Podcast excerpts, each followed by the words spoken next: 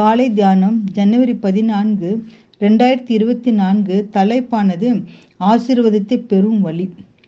தேவனாகிய கர்த்தர் எனக்கு கற்பித்தபடியே நான் உங்களுக்கு கட்டளைகளையும் நியாயங்களையும் போதித்தேன். உபாகம் நான்கு ஐந்து. மெக்கலோ என்பவன் தன் நண்பன் ஒரு சவால் விட்டான். காலை எட்டு மணியிலிருந்து மாலை ஆறு மணி வரை நாம் இருவரும் விறகு வெட்ட வேண்டும். நம்மில் யாரால் அதிக விறகு வெட்ட முடிகிறதோ பார்ப்போம் என்றான்.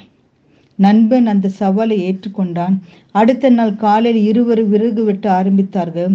மெக்கலன் தொடர்ந்து வெட்டி கொண்டே இருந்தான். கொஞ்சம் கூட ஓய்வு எடுக்கவில்லை மதிய உணவுக்கு மாத்திரம் கொஞ்ச நேரம் வேலையை நிறுத்தினார். சாப்பாடு முடிந்தவுடன் விறகு வெட்ட ஆரம்பித்து விட்டான். நண்பன் அப்படியே செய்யவில்லை. அவ்வப்போது உட்கார்ந்து ஓய்வெடுத்தான். மதிய உணவு சாப்பிட்ட பிறகு கொஞ்ச நேரம் ஓய்வு எடுத்தான். மாலை ஆறு மணிக்கு பார்த்தபோது தொடர்ந்து வெட்டின நண்பன் ஓய்வெடுத்து வேலை செய்த அதிக விறகு வெட்டியிருந்தான் மெக்கலோ ஒரு அதிர்ச்சி. நண்பன் என்னால் ஒன்றை புரியவில்லையே. நான் பார்த்தும் போதெல்லாம் நீ உட்கார்ந்திருந்தாய். ஆனால் நீ அதிகமாக விறகு வெட்டியிருக்கிறாய். இது எப்படி என்று கேட்டான். அதற்கு நண்பன் நான் விறகு வெட்டாமல் உட்கார்ந்திருந்ததை தான் நீ பார்த்தாயே. நான் உட்கார்ந்திருந்த போதெல்லாம் கோடாரியை தீட்டிக் கொண்டிருந்ததை பார்க்கவில்லையா? என்று கேட்டான்.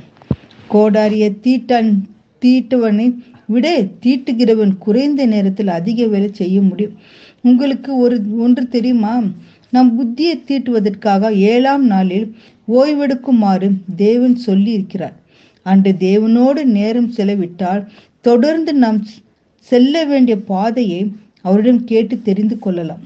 தேவன் சொல்கிறார் என் பரிசுத்த நாளாகிய ஓய்வு நாளிலே உனக்கு இஷ்டமானது செய்யாமலும் உன் சொந்த பேச்சை பேசாமலும் ஓய்வு நாள் மனமகிழ்ச்சியா நாள் என்றும் கர்த்தருடைய பரிசுத்த நாளை மகிமுள்ள நாள் என்றும் சொல்லி அதை மகிமையாக எண்ணுவாயா ஆனால் அப்பொழுது கர்த்தரின் மனமகிழ்ச்சியா இருப்பாய். பூமியின் உயர்ந்த இடங்களில் உன்னை ஏறி இருக்கும்படி பண்ணி உன் தகப்பனாகிய யாக்கோமருடைய சுதந்திரத்தால் உன்னை போஷிப்பேன் என்கிறார். தேவனை உம்முடைய பாதத்தில் அமரும் நல்ல பங்கு என் தெரிந்து கொள்வோம் என்று ஜெபிப்போம். என் அன்பா நேசிக்க நல்ல தங்க தகப்பனே உங்களுடைய பாதையில் நல்ல பங்கை தெரிந்து கொள்கிற பிள்ளைகளாக நாங்கள் காணப்பட வேண்டும் அப்பா. உங்களுடைய ஆசிரியத்தை பெரும் வழியை எங்களுக்கு காண்பித்து தரும் ராஜா. எங்கள் புத்தியை தீட்டி அப்பா பாதையில் உட்காரும்படி கிருபை செய்து எங்களை வழி நடத்த வேண்டும் என்று மன்றாடி ஜெபிக்கிறோம் பிதாவே ஆமேன்.